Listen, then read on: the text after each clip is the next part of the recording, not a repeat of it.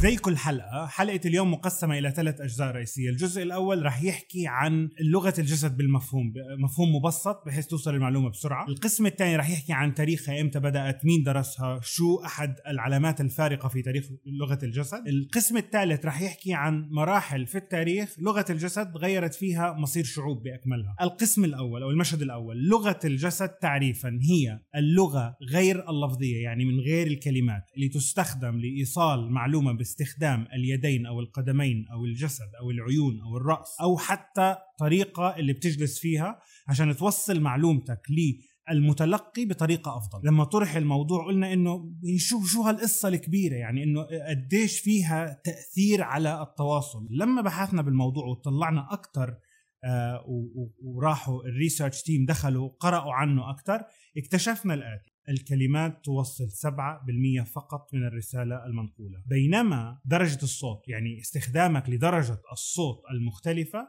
بينقل 38% من الرسالة اللي بتحاول توصلها. كفاءة نقل الرسالة مع استخدام درجة الصوت والتغيرات في درجة الصوت بتنقل 38% من الرسالة. 55% من نقل الرسالة 55% يعني أكثر من النصف هي جسدك ولغة جسدك وطريقة حركة عيونك وراسك وإيديك ورجليك وكل والطريقة اللي أنت جالس فيها. النقلة النوعية في دراسة لغة الجسد كانت في ستينيات القرن الماضي تقريبا عام 1960 العديد من العلماء والمفكرين والفلاسفة بدوا يدرسوا لغة الجسد بتعمق أكبر. من أهمهم جوليوس فاست اللي كتب كتاب لغة الجسد عام 1970 كل الكتب هاي موجودة تحت بالمراجع. انزلوا اقرأوها القوا نظرة عليها وقولوا لنا شو رأيكم فيها. طبعا دائما لما بنكون بنجهز بمحتوى بنحاول نلاقي أشياء أو أحداث حصلت في التاريخ إلها علاقة بالموضوع اللي بنتكلم عنه. فكرنا إنه كتير صعب نلاقي أحداث تاريخية لغة الجسد لعبت فيها دور وغيرت مجرى التاريخ.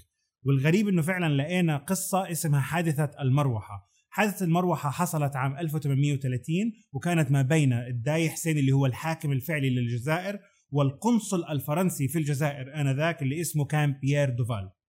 حادثة المروحة حصلت في قصر الداي حسين لما اجى القنصل الفرنسي اللي هو بيير دوفال إلى الداي حسين وقال له إنه كانوا بيتحدثوا عن ديون مبلغ بسيط 24 مليون فرنك من الجزائر إلى فرنسا. الداي حسين عصب وبحركة من يده بالمروحة عمل بإيده هيك اللي هي طرد القنصل الفرنسي. الحادثه هاي هي اللي أدت إلى شعور لدى ملك فرنسا واستخدمها كحجة إنه مكانه فرنسا التاريخية أهينت بحركة الداي حسين بالمروحة بطرد القنصل الفرنسي. وفعلا أرسل الجيش واستعمروا الجزائر لمدة 132 سنة كلها من حركة مروة. الشيء الغريب أيضا إنه وإحنا عم نطلع على مجريات التاريخ وجدنا إنه الرئيس الأمريكي السابق باراك أوباما أحد الأشياء الرئيسية اللي أدت لنجاحه في الانتخابات الأمريكية كان قربه من الناخب الأمريكي لأنه كان شخص يرتجل خلال القائه الخطابات ما بيقرأ من ورقة. لغة جسده كانت تظهر إنه شخصية ودودة أو لطيفة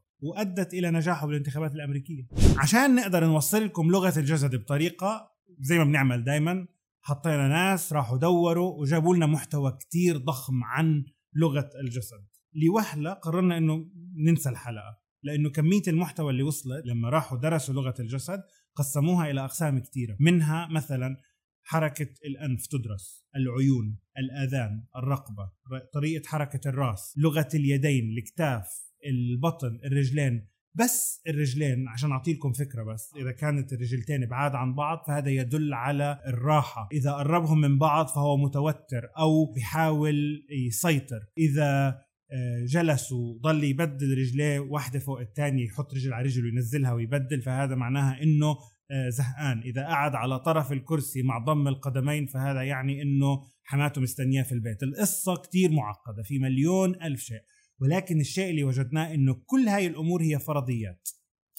شخصية الإنسان بتلعب دور كبير ومعرفتك فيه لهذا الشخص. إذا بتجلس معه بشكل دائم ممكن تستنبط بعض الأشياء من الطريقة اللي بيقعد فيها. ولكن إذا بدك تدخل بالموضوع إنه بالضبط كيف هو ماذا تعني الحركة الفلانية؟ أرجوكم ما تروحوا هناك لأنه حتودينا بداهية حتعمل مشاكل كتير. مش كل مرة زوجك بحك أنفه معناها بكذب ولا كل مرة زوجتك بتمسك ودنها معناها زعلانة منك ابدا. مش هيك الموضوع. إذا في طبع عندها إنها تعمل هيك بشكل دائم ما تبداوا تقراوا التفاصيل بشكل أكبر. نقطة أخيرة، الفروقات ما بين لغة الجسد من دولة لدولة طلعت في لغة موازية تماما. بينما تعني هاي الكلمة شيء هنا قد تعني شيء آخر في مكان ثاني فوجدنا بعض الأمثلة اللي لقيناها كتير آه، لطيفة. مثلا إحنا عنا بتذكر لما أم الواحد تعمل له هيك أو الأم تعمل هيك لأولادها معناها جالهم علقه مرتبه بعد ما يروحوا الضيوف من عنهم. شبيهة بهاي ولكن هاي بتخوف أكثر من هاي بشكل عام. لغة الجسد تختلف من مكان إلى مكان. الحركة هاي بينما تعني عنا إنه عمل جيد أو well done أو good job في بعض الدول هاي الحركة نفس الشيء هاي هاي في بعض الدول في أمريكا مثلا معناها إنه perfect أو good job أو عمل رائع. آه عندنا معناها إنه رح تأكل علقة بعد ما يروحوا الضيوف من عنا. بالمغرب نفس الحركة هاي اللي إحنا بنخاف منها كأطفال نفس الحركة هاي بالمغرب معناها كيف حالك؟ إن شاء الله تكون بخير. في كوريا الحركة هاي معناها تعال عنا معناها روح. نفس الحركة وهاي الحركة اللي عندنا معناها تعال تستخدم في كوريا لتدعو قط أو حيوانك الأليف. فإذا عملت الحركة هاي لواحد كوري وزعل منك ما تستغرب وضع رجل على رجل في في بعض الدول في بعض الثقافات هو شيء عادي جدا ولكن في عنا إنك تجلس وترفع رجلك في وجه أحد هي عيب كبير كمان خصوصا لو كان أكبر منك. فكل هاي الأمور هي لغة ولكن لغة غير ملفوظة. دائما لما بنعمل حلقة بدنا نعرف شو أهمية التوبيك أو الموضوع اللي عم نحكي فيه قديش هو مهم. فلما لقينا إنه 55% من تواصل البشر ما بينهم وبين بعض وحتى مع الحيوانات تواصل غالبا بلغة الجسد. هي كيف ال ال القط اللي عندك أو الكلب اللي عندك بيظهر لك مشاعره ما بيتكلم بيظهر لك إياها بلغة الجسد سواء بهز ديله أو بينام على الأرض أو بيجي بيحك فيك بمشي وجهه على إيدك أو على رجلك. هي كلها تواصل. طيب لغة الجسد جدا مهمة.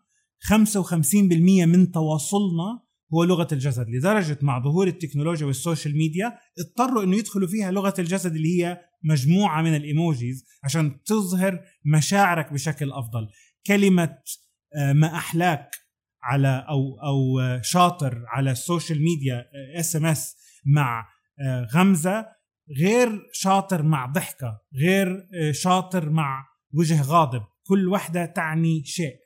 مختلف تماما ولو إنها نفس الكلمة. الأصل إنه 55% من التواصل هو عبارة عن لغة الجسد.